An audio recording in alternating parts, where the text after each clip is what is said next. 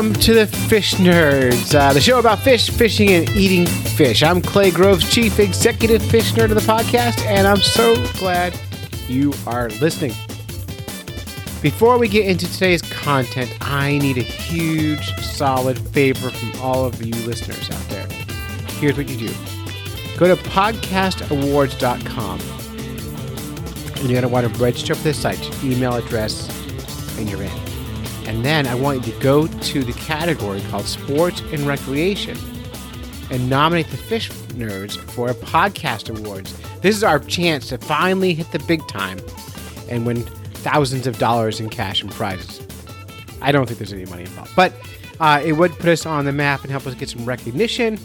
And if you like our show, nominate us. It'd be so cool to see a fishing podcast win instead of like a baseball or basketball or whatever whatever foosball's out there. So go to podcastawards.com, nominate the fish nerds for the sports and recreation category.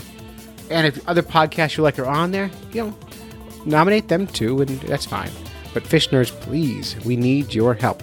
Podcastawards.com. All right, wow. So on today's show, we have Doc Martin and Fish Guy Josh. Doc Martin and Fish Guy Josh are two correspondents from the Fish Nerds podcast. Doc Martin is a fisheries biologist in Kansas, and Fish Guy Josh is a biologist out in California, and they have a brand new segment called Fish of the Day. Also on the show tonight, we're going to do some really cool fish in the news and learn all about a girl who was attacked by a giant fish. Uh, we're going to talk with the person who helped make that story happen. And we also have a great Stump the Fish Nerds. So stay tuned. Tonight's show is action packed. All right. Well, first up is Doc Martin and Fish Guy Josh talking all about their fish of the day. If you like what they're doing, come over to Facebook to our group and tell them, hey, Fish Guy Josh, and hey, Doc Martin, I like what you're doing. If you don't like it, then, you know, stop listening, I guess.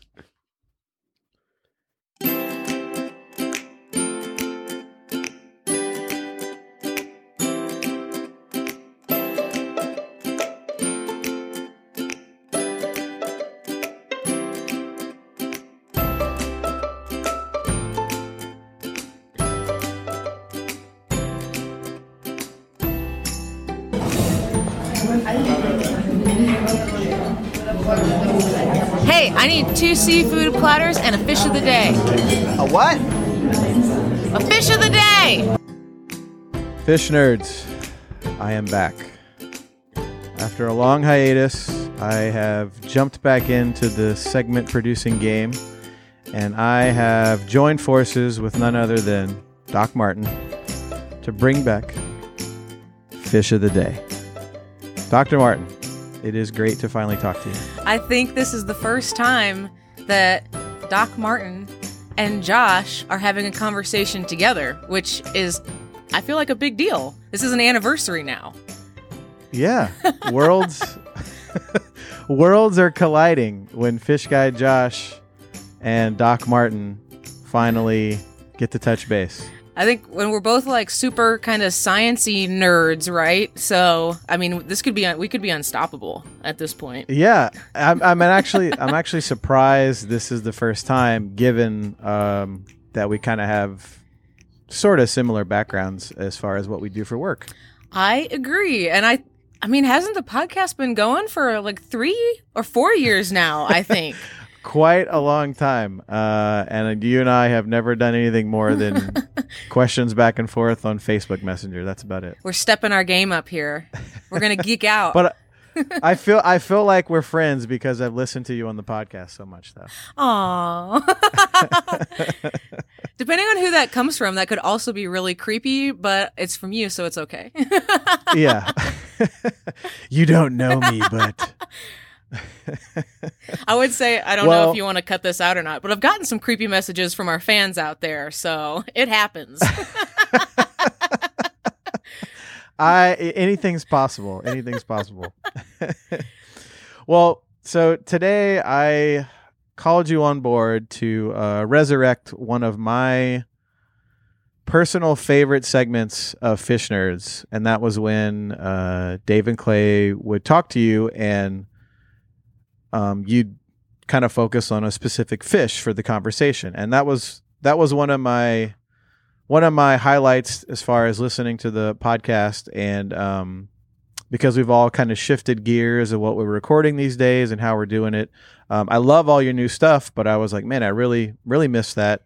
And Amazing James and I haven't really had a chance to record much these days because of his new position um, at work here. So I was trying to think of ways that I could kind of get back in the game. And I thought, you know what? How about I take over the role of talking to the good doctor about a fish of the day? All right, we're, we're bringing it back.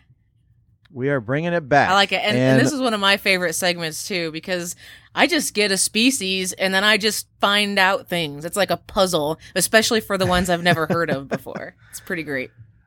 great. Uh, yeah, I think it's going to go well. Um, but I guess we'll see at the end of this recording.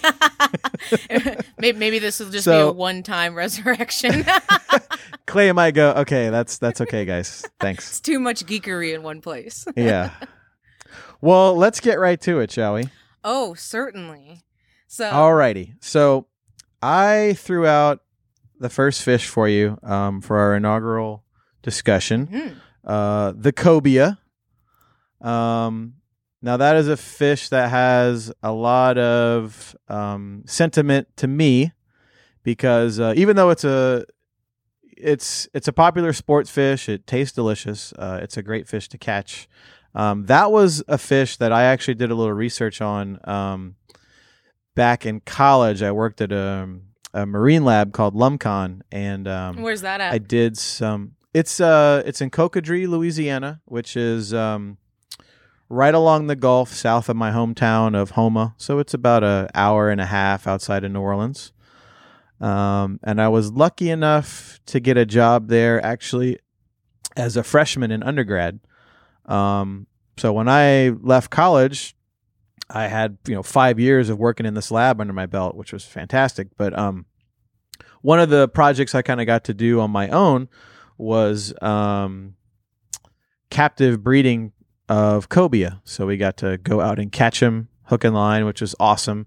And then we did like some hormone induced uh, spawning stuff based on like the moon phases and whatnot. And it was really cool. They were always one of my favorite fish. So that's that's why I chose that in case you were wondering where did he pull cobia out of. Well, I was wondering because I also know that you're currently in California. And even though these guys are very widely distributed, um, in the warm tropic equator, they are not found on the Pacific coast of North America. Not at all. I would I would guess maybe too cold. I have no idea. I mean, if I had a, to guess, they have a pretty good. They have a pretty wide distribution. Um, I'm not sure. I guess what the temperature differences are. They look like they go plenty north of well, maybe not. I'm looking at their distribution map here. Maybe that is too far north for them. Maybe so. Yeah. But yeah, that's because they're not here. Maybe I just sort of the you know the longing, the lonely heart. yeah, the lonely heart longs for the cobia. So I. uh It's like your I first love. Just, yeah. So I thought I'd pull uh, our first fish uh, from a, you know just some of my favorites from back home in Louisiana. I mean, I, I go back there all the time, so I it's definitely still home to me. So I, I love uh, you know remembering all the cool fish that I that I grew up working with down there. I actually got to go to Louisiana last summer. Oh gosh, was it last summer or the summer before that? Now I don't remember. Um, to the um, ASIH American Society of Ichthyologists and Herpetologists meeting yeah. that I'm part of. And so I went down to New Orleans. They were there last year. And that I remember is also the 10th anniversary uh, and the same conference in the same city where I met my PhD advisor. So Oh yeah. Yeah. I think I told that story I, when I came back. I think you did, yeah. Cuz I remember um yeah, I remember seeing you were in New Orleans, and Mhm. I think I made a few suggestions of things that are fun to do there. That's cool. Yeah, it was a lot of fun. So, but that's uh, you were in about my only. Cobia Central. Yeah, but I didn't get to go out on the ocean at all. I just I got to listen and watch PowerPoint presentations of all the cool stuff in the ocean instead. So it was very exciting. Lots of statistics. Take our word for it. it's out there. But Right on. all right, so I have a Well, question for um, you. Okay. Can you pronounce the genus and species name of this fish? Because you're so familiar with it. Okay, let's see. um, I'm putting you on the spot. Rachicentron canadum. Uh, that's what I would have gone with. Yes, that's that's that's what I kind of assumed. Um, Okay. I always like to do a little bit of etymology, so just like what word parts mean, because I think it's really fun. Um, also, the Greek slash Latin taxonomic names tend to be really scary to people that don't get exposed to Greek and Latin every day, which I think is Mhm. probably most people. um, so the uh, Rachicentron, that's the genus name that is from Greek, and it just means uh, stinging spine. And so I bet since you have a lot of experience handling these guys, you probably know why they're called Rachicentron. I'm guessing it has to do with a spine. Well, it's a stinging spine, and from what I've gathered, since I've never handled these myself, is that their fins, maybe their dorsal fin especially, is incredibly pokey. Is that correct? You know, it's when I was handling them. Um, we were handling some kind of larger fish, and I guess it's kind of like when you handle a larger catfish. The spine sort of sort of becomes less potent as far as a weapon the fish has. Um, you know, they get kind of bigger and dull, and and I don't really recall ever coming close to being spined by large ones, but I would I would venture to say the smaller ones, it, just like a smaller catfish, is probably a little more they get you. uh, dangerous to handle. Yeah. Very cool. And then, of course, uh, Canadum. Most people could probably figure that one out. Is uh, Canada. So, like the America's hat, that's just a little bit north of us. Um, Yeah. And that's just a type locality. So that's not necessarily Okay. very exciting. I I do remember that was my uh, that was one of the um, triggers to help me remember that in my my undergrad fish class when they'd lay out all the the specimens for us and we had to write down write down the different names. I Mhm. remember like Canada was always my my trigger word when I'd see the cobia. it's The a, Canadian cobia. oh, there you go. CC. Yeah. That's what it is when you have to take the ichthyology class. You have to memorize all those scientific names and taxonomic classifications. Word games like that is what gets you through. Now, in your research, did you happen to come across the other common name that this fish is called? Because I think a lot of people don't know what a cobia is uh, based on that name. So, um, I did come across a giant list of I think 30 different names that Wow. the cobia is called. Um, I guess if you have a wide distribution, it's probably got a ton of them. Right. So I- I would bet, depending on wherever you are in the world, it probably has its own special name. And which one are the which one are you familiar with? Well, the one I'm familiar with that probably a lot of the fish nerd nation might know is lemon fish. Oh, okay. The lemon fish. That- That is a pretty common name where I'm from, and I've I've heard it on the East Coast a bit too. And I, th- I don't know for sure why, but I think because the meat kind of has a lemon yellow color to it. oh, That would be my guess. Now that's just a guess, sure. Interesting. but I'm very curious what else what else you're you're hearing these fish called. oh well, I'm I'm I'm not hearing them called anything. What, what's the, what's the word on the street? Um, well, cobia is the the proper one, and let's see if I can find my list of names. Give me one second here. Where is that? Nope, not that one. I always thought cobia was the cooler sounding name. Cobia. It's fun to say. Okay, all right, I got my list here. Cobia. Um, black kingfish, Oh, Oh yeah, kingfish. And then I this is the that. one I heard. So, uh, like, they're really big aquaculture fish, which we can touch on in a second because there's some really cool research there. But Okay. since I guess cobia doesn't sound delicious or lemonfish maybe doesn't sound delicious, they are sold as food fish labeled as black salmon. Hmm. Um, which of course they are not black, nor are they salmon. Nor are they salmon. like not even close. Yeah. so They they do look really cool though. I, I think one of the reasons I always liked them um, is when we, we see them, it's usually out on the rigs in the Gulf of Mexico, like fishing off the rigs, and um, they're they're so big and menacing looking. They're almost like they swim like a shark, but they they look a lot like a remora actually. They do look like a the suction cup. Yes. Yeah, they're really pretty fish. They got a nice big dorsal fin. Mhm. I don't. I can't tell. I think there's is there caudal fin.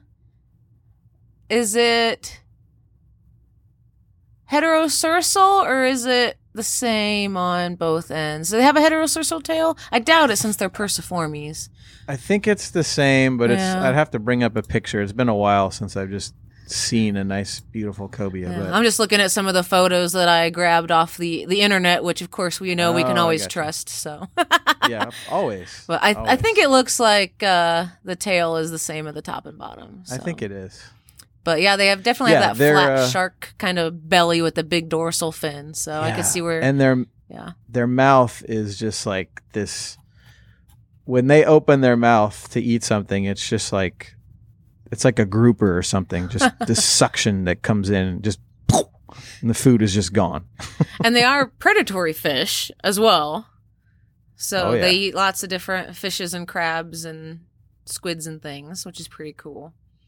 So when have you you said you fished for them using a hook and line, yeah? Yeah, hook and line was our our method of catching uh, the fish for research because we were going for brood stock, so we wanted some nice big fish. So what kind of bait did you use? Uh, you know, a lot of squid and I think like sardine, that sort of thing. So fishes and Um, although- yeah. A lot of people um, use different artificial lures on them out, out on the rigs. I mean, it's it's a it's a pretty uh, fun, sought after fish in Louisiana for sure. Very cool. And uh, from what I read about their basic um, reproduction and growth and all of that, they tend to um, grow and mature relatively quickly.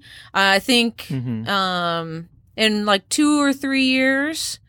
Um, and then they live for 10 to 13 ish years, depending on the sex of the individual, of course.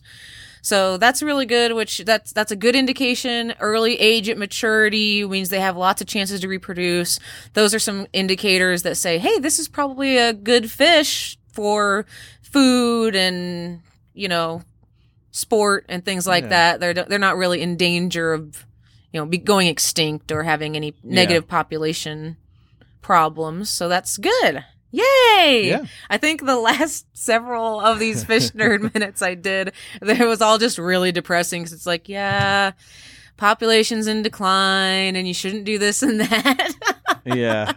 so this one's actually kind of a fun one. It's got a really great aquaculture base already.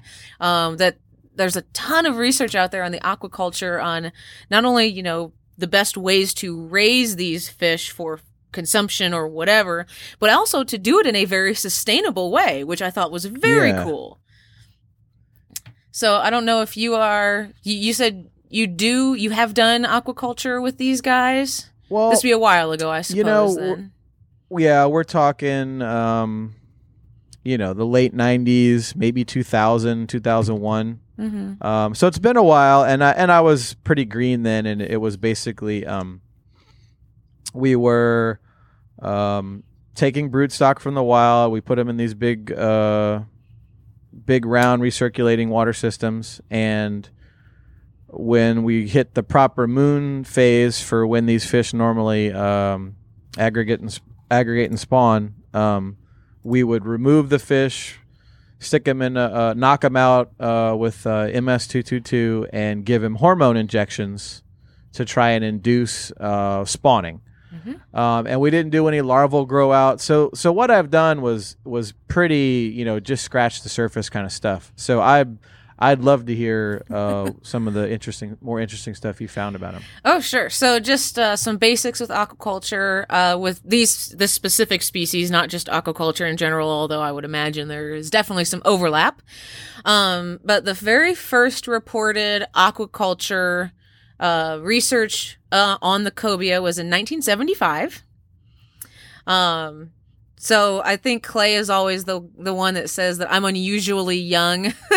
so that was that was over. That was let's see, over a decade before I was born, without actually getting you guys to know how old I am. so I think they always try and get it out of me, but no one's really quite sure. Um, so that's kind of fun. There's your, there's your, your Easter egg for those who want to try and figure it out. um, and then so that that first one started in 1975 with just a collection of some wild caught cobia eggs off the coast of North Carolina, which is pretty cool. And the research paper itself just kind of described the larval development. Um, it went on for uh, about 130 days, and then it just stopped and said, "Hey, guess what? We grew these larval cobia, and uh, it's they're good." Ta-da! And so then it just kept going, and more research started cropping up in the 80s, kept going into the 90s. Um, and I think the U.S. and China are kind of the very first countries that reported captive spawning of this species, which is pretty cool. So yeah, the U.S. and China are number heard a lot about, number uh, ones. Taiwan and China for Mhm. sure. When I when when we were kind of looking into other uh, groups and their research, um, that definitely came up a lot. I remember. So Very cool. Yeah, it's pretty neat. And the really cool thing, this is my my fun fact on these guys. Um, right. It turns out, uh, I don't know if this is unfortunate or not. I guess it depends on if you're an aquaculturist or not. Um, but almost all of the research I could find on cobia was exclusively dealing with aquaculture, how to prevent diseases, how to prevent malnutrition, all this other stuff, how to make the meat taste better, uh, basic care. So I'd say 99.9% of all the research published on cobia is directly related to aquaculture techniques. um, so my fun facts have to deal with aquaculture techniques. Woo! Um, All right, let's let's have some fun. Sure. And so With so aquaculture fun. techniques. uh, it's not gonna be too techniquey, which is good. Um, so uh, one of the scientists, his last name is Watson, and he worked with some colleagues, and they have been working on a feed mixture for cobia that is entirely plant derived, yet satisfies the nutritional requirements of cobia, which are predatory. So they're eating fish and squids, which which is obviously not plant derived, right? Those are animals. So it was pretty cool. Um, that came out in 2013. I couldn't find cool. anything more recent that said if it really did work or not, or if it got, if this plant derived food is now widely used. I couldn't find Hmm. that. So that would be, I, would, I think that'd be fun to know, but it's cool that they were Y- developing you know, it. that's that's um interesting. I know a lot of my, or at least a fair portion of of my career has been um, in commercial aquaculture equipment or also aquaculture research, and uh, that's that's always been um, sort of a a big thing that that they they try and do is establish those non fish meal feeds. I know we had um, at Hubbs. I used to work at a Hubbs SeaWorld Research Institute in San Diego, and um, we had a lot of guys come in that were interested in using soybean meal uh, to replace or at least partially replace the fish meal that they were using uh, in in all the, the pellets they were feeding. So I, I wouldn't doubt that that's that's probably the uh, you know the big key to making aquaculture Mhm. you know easy, cheap, and uh, something that almost anybody can do. and, little, and Um, more sustainable, environmentally friendly. Yeah. I think is another goal of that that switch. Oh yeah, I mean all all the the the smaller fish that are caught Mhm. just to make fish meal. I mean it's unbelievable the amounts of fish that are that are taken just for that you know that purpose alone. That'd be a whole other podcast. Yeah. Um, right on. Yeah, so I just uh, just a couple more fun facts, uh, or just facts. I don't know. You can decide if they're fun or not. I guess. Um, The fun is up to you. the you. fun is all it's in your hands. Um, so the just so, so the fans that are listening know um, how big these fish get. So Ooh, yeah. yeah, because they're not small. No, they are not. So if you can imagine, they're sexually maturing between two and three years old. They live up to fifteen years. Um, you know, that's not that that's a decent aged fish, I think. Uh, certainly Mhm. not as long as like the Greenland shark, which has several hundred, but not everyone can be a rock star. um, He's got a couple years on him. yeah, a couple couple. um, the average length that you find these guys, the cobia, in is about three and a half feet long, but they can get almost twice that. They can get about six and a half feet. Oh, So yeah. that's tall. That's a lot taller than me. I'm not a tall person. and, I yeah. they are they are an impressive fish. Um, when you when you find one of those large specimens, I, I'd love to. I've seen them from the boat in the clear water, but I'd love to actually hop in the water and do some snorkeling or something off a reef. yeah, and Maybe next time I, I do that. Well, that would be freaking great. And also, I'm going to be down, I think, uh, around the Bahamas. I believe that they occur there.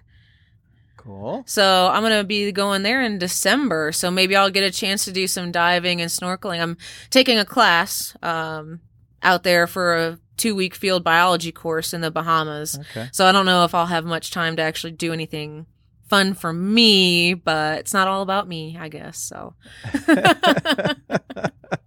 I'm sure you'll make the best of the Bahamas. Uh, gosh, I guess. I guess. over and over Christmas too, when it's nice and warm up in Kansas. yeah. Well, right on. Hopefully, um, yeah, hopefully you get a chance to see him or maybe uh, partake in a nice uh, cobia steak or something. yeah. Uh, I- they are definitely a delicious fish, and it, like you said, I, I um, I didn't really think about it when I first selected the fish, but it is kind of refreshing to have a story where you know the fish has a lot of aquaculture potential and success already hmm but also in the wild it's doing well it's a great sport fish You don't have to feel like this horrible cloud of guilt over you for wanting to eat a fish. yeah it's nice It is. and and then they're just they're just freaking cool They are. They're and they're so big. Like I d- wasn't sure um I didn't know how big they got and so I just started looking at photos and a lot of them since it's aquaculture they show like the larva, right? The little fry and juveniles and I'm like, "Oh, those are cute little fish. Look at those guys." And then, then I was like, maximum length, six and a half feet and 150 pounds. Holy cow, that's bigger than I am. yeah and you can kind of see on some of the larger photos you get a good a good look at those what i'm i don't know for sure but i'm guessing uh, where they get that spine name from is above the dorsal they kind of have this you can kind of see this little row of of spines right in front there And a lot of the fish hold 'em oh, down. Yeah, I Yeah. see them now. So if if you get the right the right image, and that's why I said like the handling them is never really a big deal because they're they're not like a lot of like catfish kind of stick their spines out and lock them in. I Yes. don't really recall having that problem when I was handling them, and you can also see the bigger fish you kind of hold by the tail and under the belly, so it's not really a a danger. But I would I would venture to say that is where the uh, spine came from in their scientific name. Oh, I have a question for you. All right. Do they I'll do have do they have teeth? They not really. I mean it's it's like your typical like fine teeth. Okay. Um it's more they they inhale their prey and anything big enough just like a catfish Mhm. the those those teeth are just kind of there to hold them while they kind of reposition the fish and swallow it Mhm. again. Um Gotcha.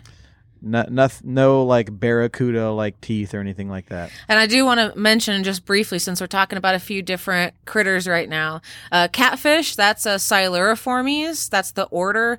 And then these guys are actually an order Perciformes. So they are in like the perch family. So not when we when when Josh is saying, "Oh, it's like a catfish," da, da, da, like yes, it is like that, but it's totally different order of fishes. So just not just, a catfish. Yes, not a catfish, but it's like Teeth that's similar. close enough.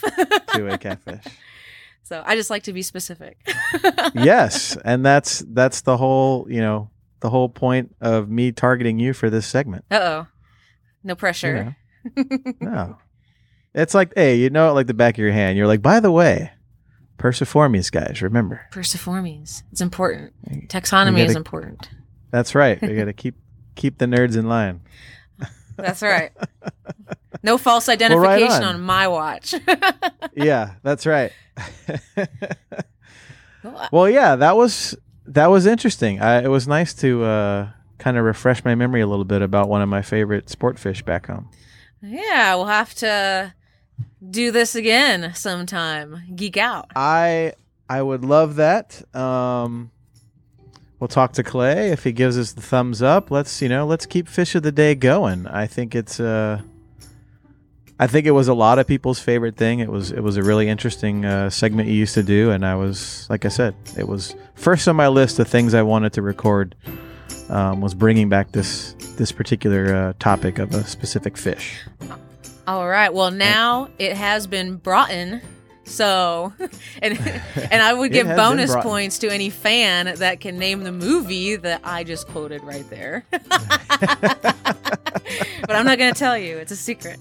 So, and and also uh, speaking of fans, if they do have um, specific fish they'd like to see on Fish of the Day, to please contact the Fish Nerds Facebook or whatever way they like to contact the Fish Nerds and say, hey. Doc Martin, how about you cover uh, this favorite fish of mine? That's We'll see what we can do. And if you have, if you, as in the fans, have any trouble finding me on the Facebook page, you can just call out to anybody that you know, and one of those people will be able to tag me so I can read your comment. Definitely. Well, the good doctor, It's it was a pleasure talking to you. another fish in the bank Another fish in the bank. or on the bank. All right. Well, um, enjoy your trip, and uh, I look forward to discussing more fish of the day in the future. all right. This was really fun. It was nice to finally have an actual conversation with Fish Guy Josh. Dun, dun, Yeah, same here.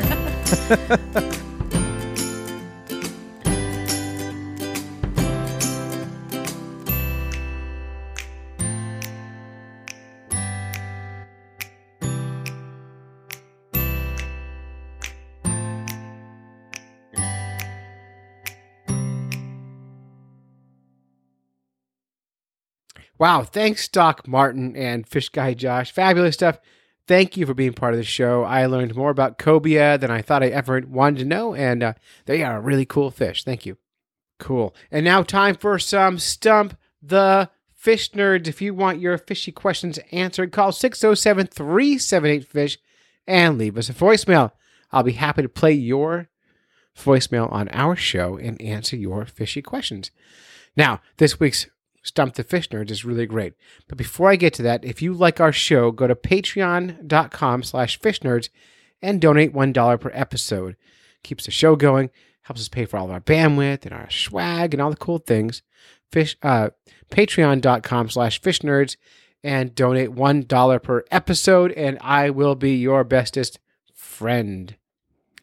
Now, here is Stump the Fish Nerds. Again, 607 378 Fish gets you into the Fish Nerds action. Hi, Clay. This is Reed from Minnesota. Um, I've got. I'm curious about hooking mortality and water depth.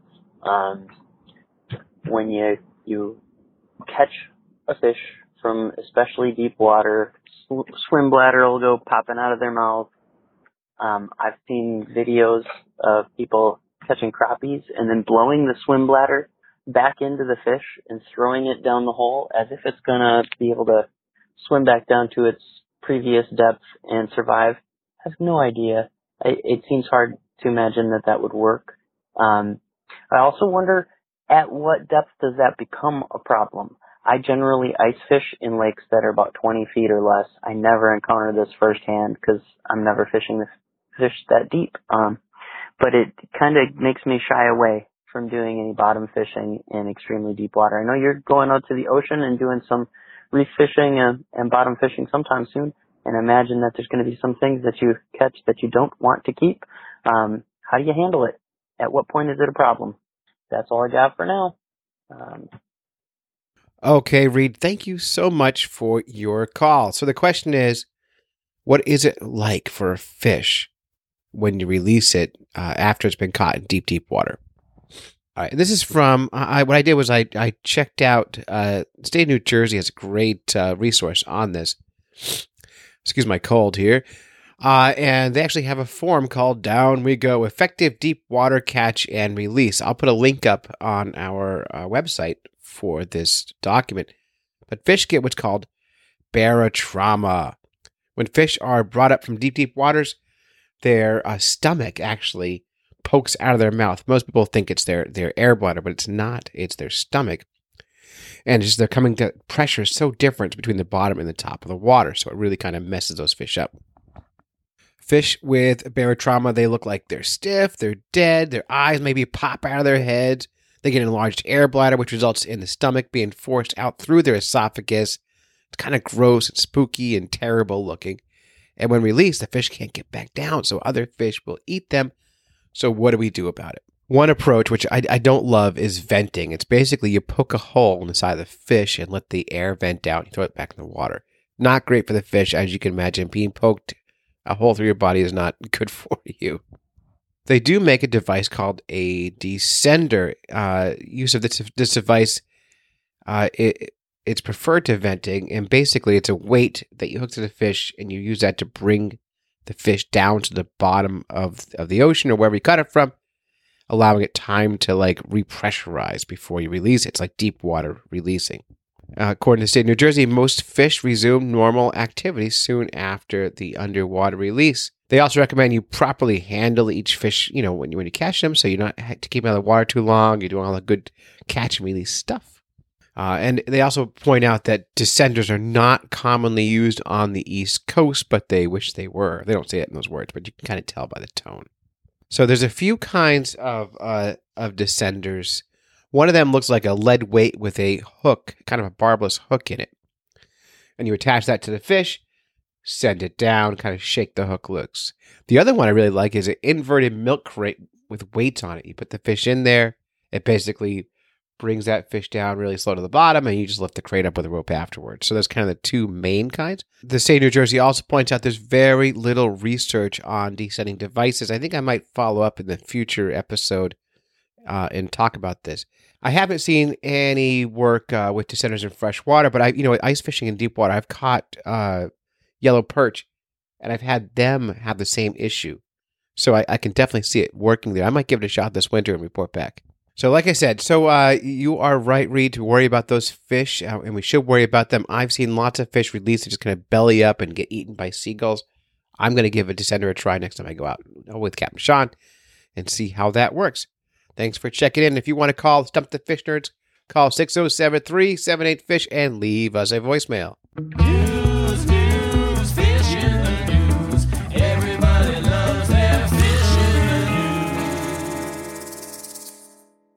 Okay, I'm here with Mike Volkovan. He's a press operator with the Duluth Tribune. Mike, welcome to the show. Hello. Hey, and so Mike, we're here to talk about uh, this story that we saw come out last week or a few days ago uh, about a, a girl who was bitten by a muskie. Duluth girl recovering from a scary encounter on Island Lake. Um, this is the first I've ever heard about a kid being attacked by a uh, a giant a giant muskie. Um, what do you what do you know about this? Um, I only know what we printed in the Duluth News Tribune. Mm-hmm. Um, the story is that this girl was on a paddleboard, uh, being towed by her father in a small boat, and uh, her foot was dangling over the side of the paddleboard, and she was bit.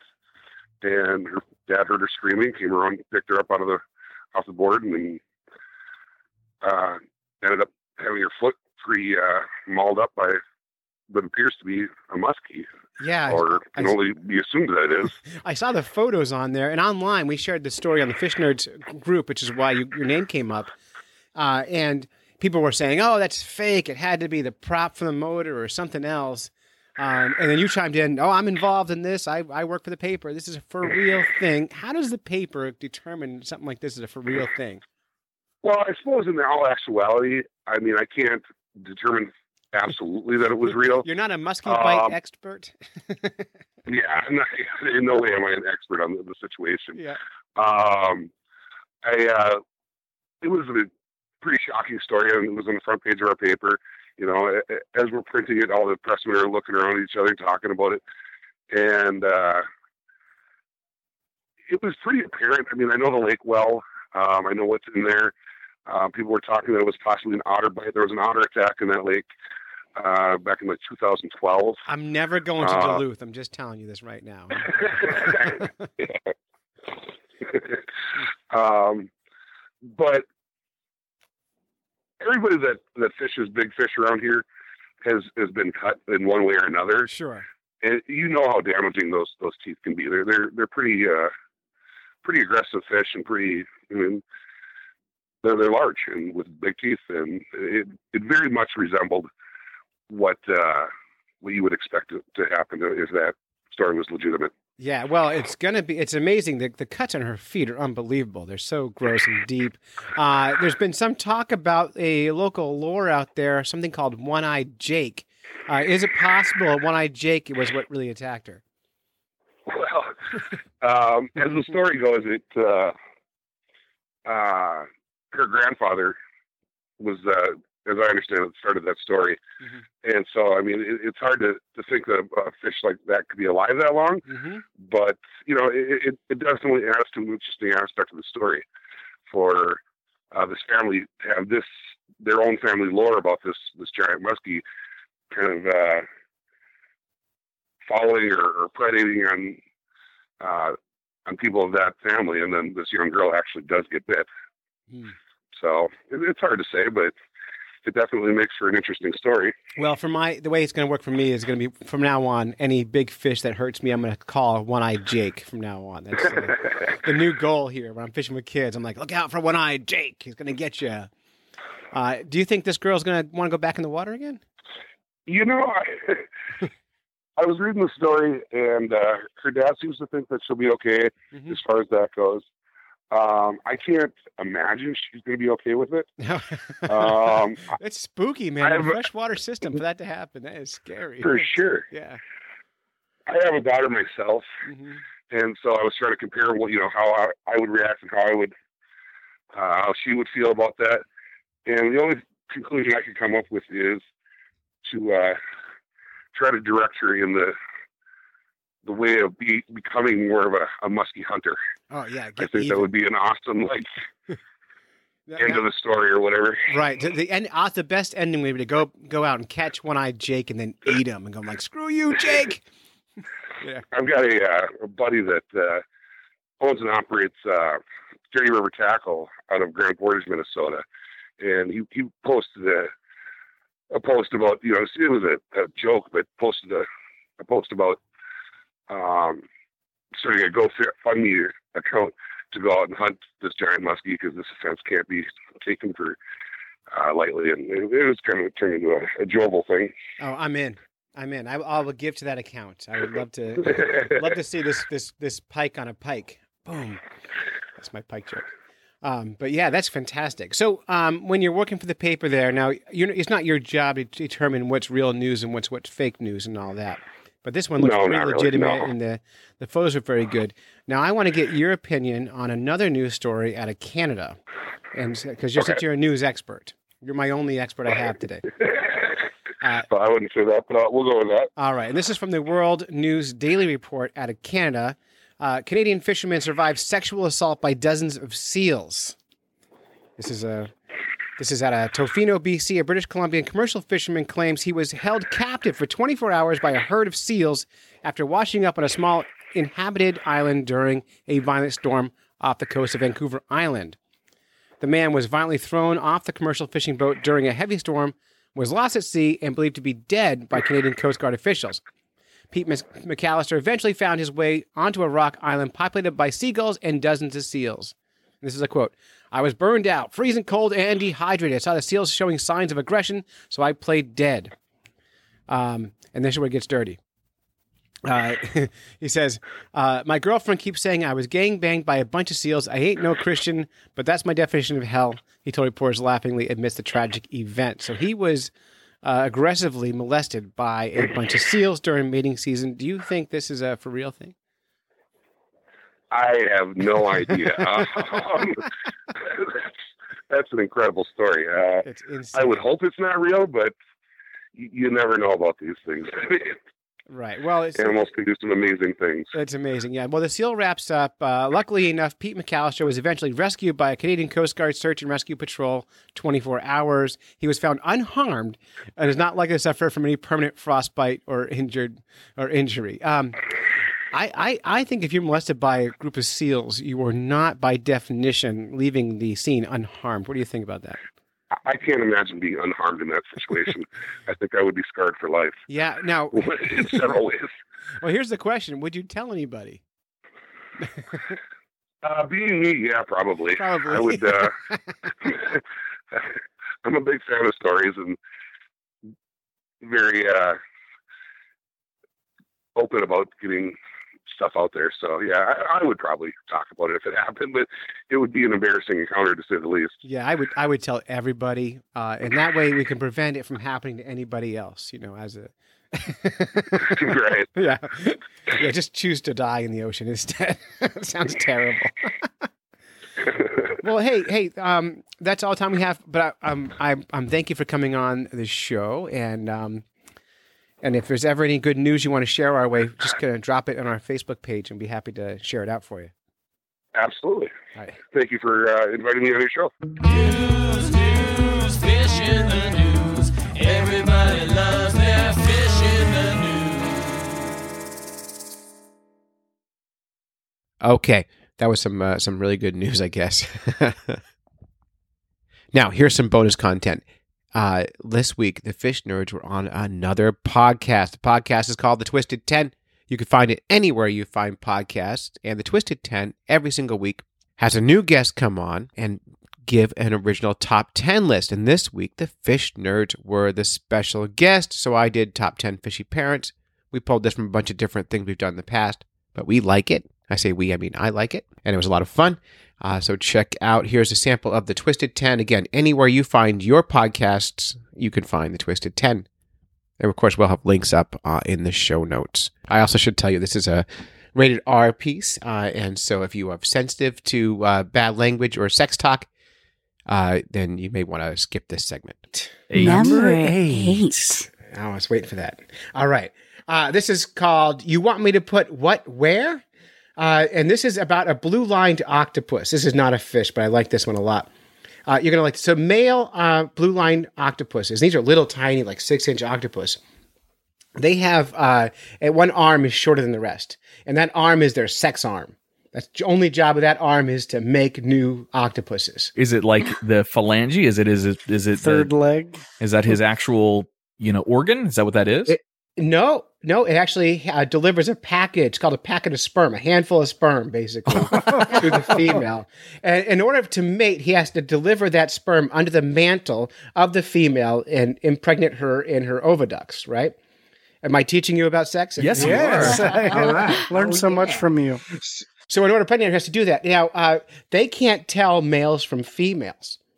They all look the same until you measure that arm or until you try to implant a packet of sperm. So they often will grab other males and have a handful of sperm and shove it into the other male until they find out, oh, you're a dude. Oh, that makes it really awkward the next day in the office. It's like, yeah, it's like, hey, sorry, Joe, didn't mean to do that. And, and then, then when they activate with a female, females are not always receptive to males, just like any other animal. Uh, the males do all the trying to figure out how to get laid work. So these guys want it so bad they will chew their own arm off while it has a packet of sperm. That arm will swim by itself to the female and climb under the mantle and deliver the packet of sperm. You're right out of town. There's no way. yeah, it's totally real. yeah, octopus are one of the few animals, and correct me here if I'm wrong, Clay, because you're the expert. But Oh. octopus are one of the few animals in the world that actually have uh, uh, what could be the equivalent of brain cells throughout Mhm. all of their appendages, so they they could act independently. Now, it's not a full nervous system that that is. Uh, along with those arms or tentacles or whatever, but they do have brain activity as far as their ends of their arms, which is really cool. What? Yeah, you're totally right. And so that arm, that that specific arm, is job is to make babies. So it drives right into that mantle and delivers it over and over and over. You know what this reminds me of? Did you ever, Clay? Did you ever see the movie uh, Spaceballs? I have. Yeah. Do you know in the Spaceballs, uh, John Candy's character was the man dog. What was Mhm. his name? Barf. Yeah. Barf. Yeah. And they were in the bar, and his tail was going up the skirt of the the waitress behind him. And he's like, "I'm sorry, it's got a mind of its own. See this? This is the barf of the ocean. That's what this The is." barf- Yeah. Well, yeah. Perfect. All right. So that was the uh, number eight.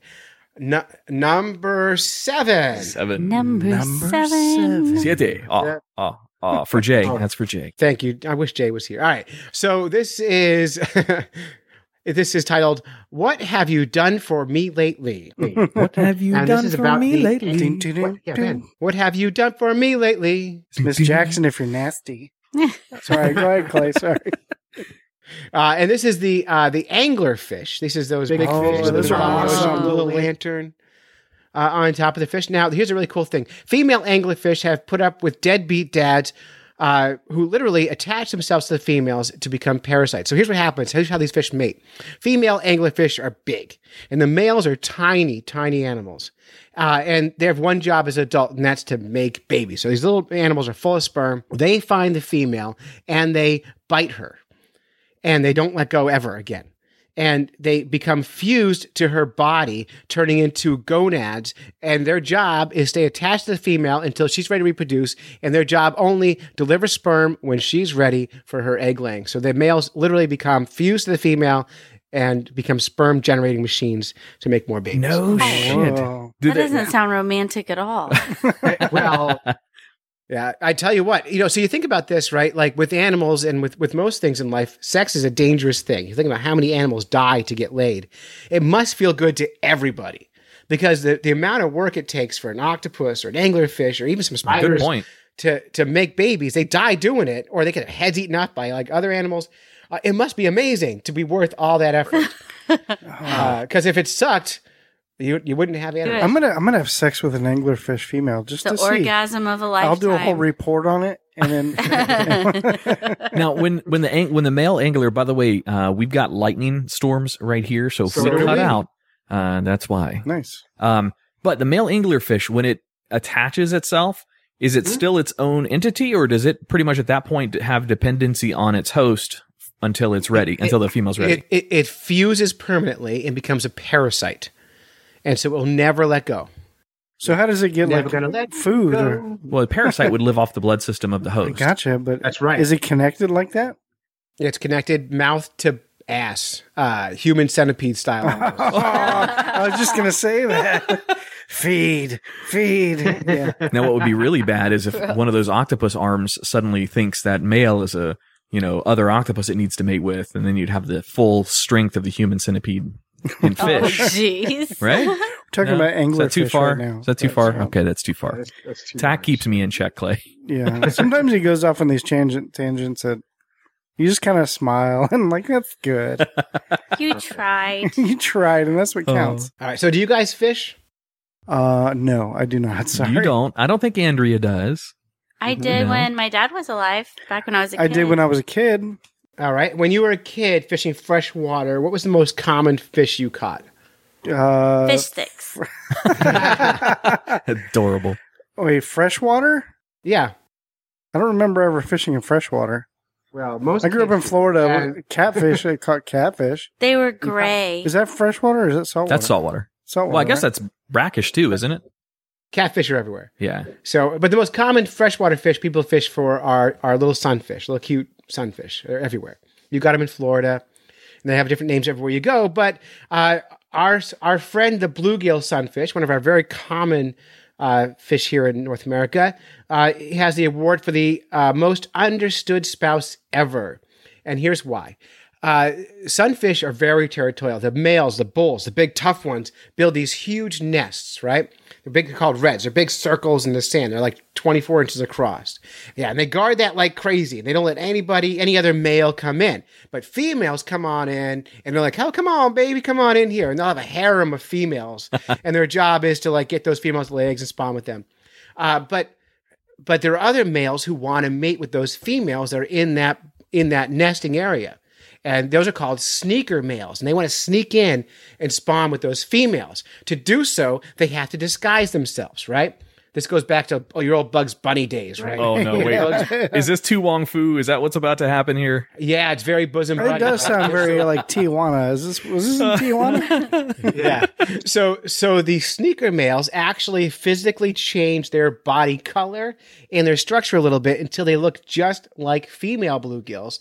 And they swim up to the big bulls and they're like, Hey, sweetheart, I'm gonna come in. He's like, Yeah, come on, I'm gonna have you in here. And they go in there and then they're like, Hey baby, it's just me. And the females are so impressed, they spawn with him and his genes get spread. And the big bull is sitting there going, I need more ladies. so he doesn't know that there's all kinds of orgy happening right behind him while those sneaker males are sneaking in. So, So- are bluegill, our most understood spouse. so the uh, females are impressed that the males acted like women.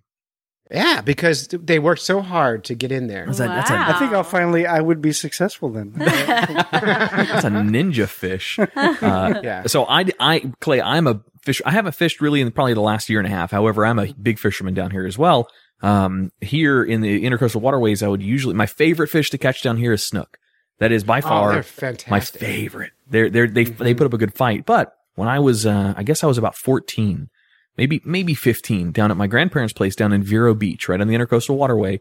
I had the biggest fight on a fishing pole that I ever had. And it was in the intercoastal. It was not a surf fish or deep sea or anything. I fought with this, whatever the hell was on the end of this line for probably a good two hours. And for a 14, 15 year old kid, that's a lot of time, especially on a rig that's probably less than a hundred bucks. And, uh, my father came out, my grandfather came out and I got this thing. I finally pulled this thing all the way up to the shore. And it's not like a joke or anything. It was actually a, a real animal, but it was a, uh, it was about an 80 pound skate or kind of similar to like a stingray or something, but it, Yeah. it put up the biggest fight. And it, I was fishing on Sailor's Choice. So we would cast net, get some Sailor's Choice, hook them, and then send that out further. And uh, sure thing, that it was a fun fight. My, it was bigger than the than the net that I had to lift it up out of the water. We cut it free. We can't. I mean, we couldn't eat it. We didn't know how to prepare anything like that, so we set that thing free. But the fun thing about catching skates is they always feel bigger than they are because of their body shape. So they get sideways in the water and they're like a big kite and they're just catching. It's like a sailboat coming in in the water and just dragging all that water behind them. So great fun. I love I love skates. Absolutely. My kids, we've taken, uh, we've taken my kid, uh, my son's 13, uh, Andrea's daughter is 12 and, uh, we take them over to my folks' place over here in Merritt Island and, uh, we let them fish with shrimp for a little while right off the dock. And nine times out of 10, they don't catch anything for about 30 minutes. And with kids, even you said this on your last episode, you got to keep them entertained. Like when you took them out on that, uh, deep sea, uh, fishing expedition, uh, you got to keep them busy. You know, kids watching a bobber is not going to keep them busy. So I had it ready here in the intercoastal down here. You chop up a hot dog, throw a sinker on it every single time you're going to catch a catfish. And sure enough, throw it down there. They're going to have fun. We throw them back. We don't count. So that's it. You've listened to a whole bunch of fish nerds when you should have been doing anything else. Of course, I want to thank our families for letting us podcast and do all these nerdy things. And big thank you to Doc Martin and Fish Guy Josh for coming back to the show with their new segment, Fish of the Day. We look forward to all the future stuff they're going to bring us. Big thank you to the Twisted 10, and of course uh, to Mike from uh, Duluth for sharing the, uh, the story with us. Uh, and so until next time, follow the code of the fish nerd, spawn early and often, avoid free lunches with strings attached, and swim against the current every chance you get. Uh, and uh, the show, um, yeah, that's it. We're done. I'll talk to you. I'll talk to you next week.